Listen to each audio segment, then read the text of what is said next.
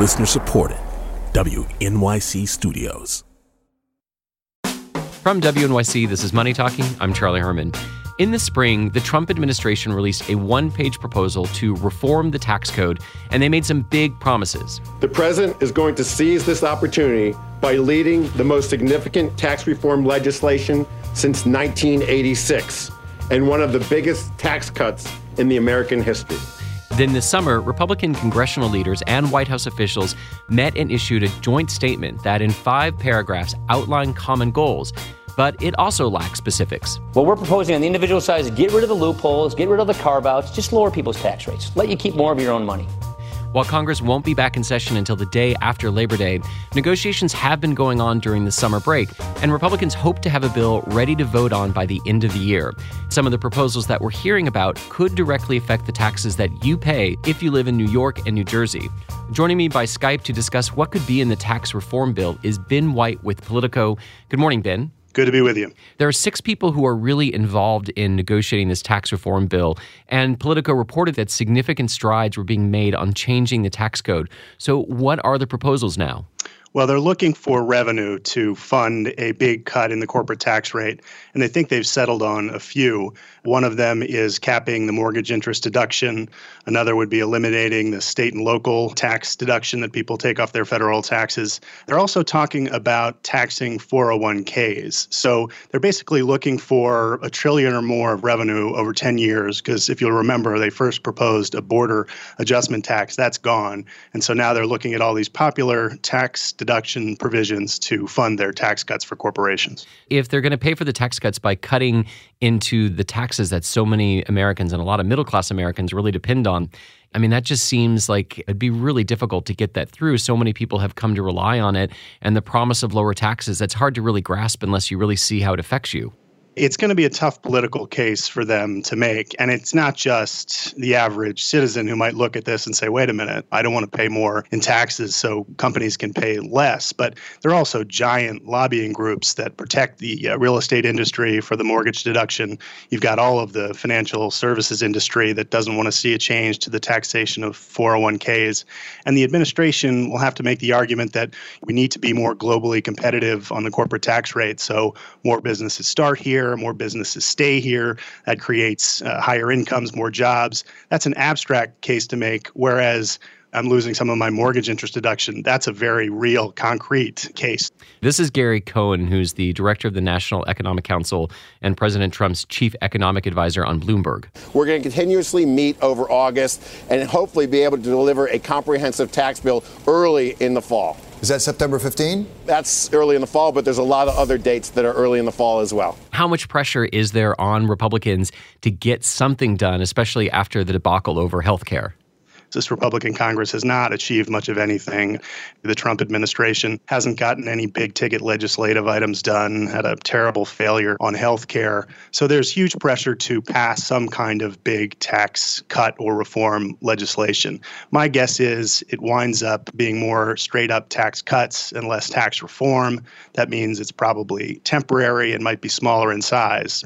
Doing it and not causing, you know, a big drop in tax revenue by cutting all these deductions. That's really hard. So easier thing for Republicans historically has been let's just cut taxes and move on. You know, there are a lot of reports out there that uh, President Trump and Majority Leader Mitch McConnell are not getting along at all. I mean, how might that affect whether or not they can get any tax reform through Congress? Yeah, I think not getting along at all is kind of an understatement. I mean, we have, I'm trying to be nice we had the reporting this week of uh, in the New York Times of this expletive laden phone call between Trump and McConnell. Trump repeatedly on Twitter calls out McConnell for failing to get health care reform done. It's not helpful. It's not just on tax reform, but also on the debt limit, funding the government. Donald Trump needs Mitch McConnell, needs Republicans in Congress. Alienating them is not a good idea. On tax reform, their interests are aligned, though, so it may not uh, derail that, but it's, it's certainly not helpful. Earlier this week, when Politico published what could be in the tax reform bill, uh, Wall Street really liked what they saw and the markets went up. Do you think that that could be enough pressure to get the tax reform bill passed?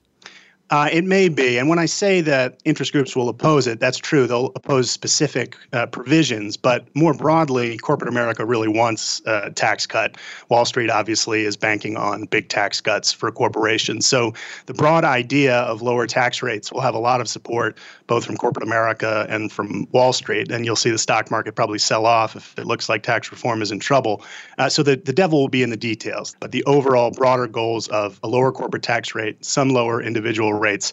A lot of support behind that. That's why I think that's conceivable. That could get done. Ben, it sounds like what you're outlining is that this is going to cost a lot of money if they don't find a way to pay for it. Whatever happened to all of the worries about the mounting debt?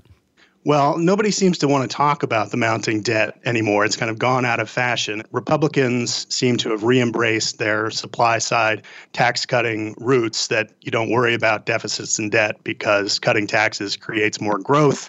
So you don't have to worry about it. Of course, if you actually crunch the numbers and you look at past tax cuts, they tend to greatly add to deficits and debt and get us in trouble later. But right now, Republicans are so desperate for a win and they like cutting taxes. They're not going to worry about deficit and debt. There are enough Republicans who simply don't care. What are the consequences if all of this fails and Republicans don't get a tax reform bill passed? Well, I don't think the consequences are great for the economy long term. It's not obvious that this economy is in need of massive tax cuts for corporations and individuals. I think short term, it'll be a negative for Wall Street, for markets. They've priced to a certain degree into stock prices the idea that corporate profits are going to be higher. Uh, so it'll be a short term negative for the stock market, probably not a long term negative disaster for the economy. But in terms of Republicans, they'll go into the 2018 2018 midterm elections with no big legislative accomplishments.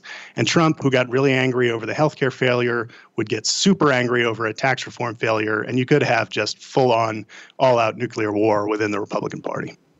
I know it's a little early in the process, but if you were to place odds on a tax reform bill going through, what do you think they are?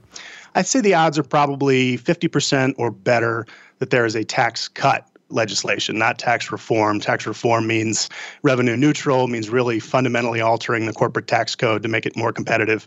Too hard to do that right now, not enough political will to do it. But I think there is probably enough to pass some more modest tax cut package.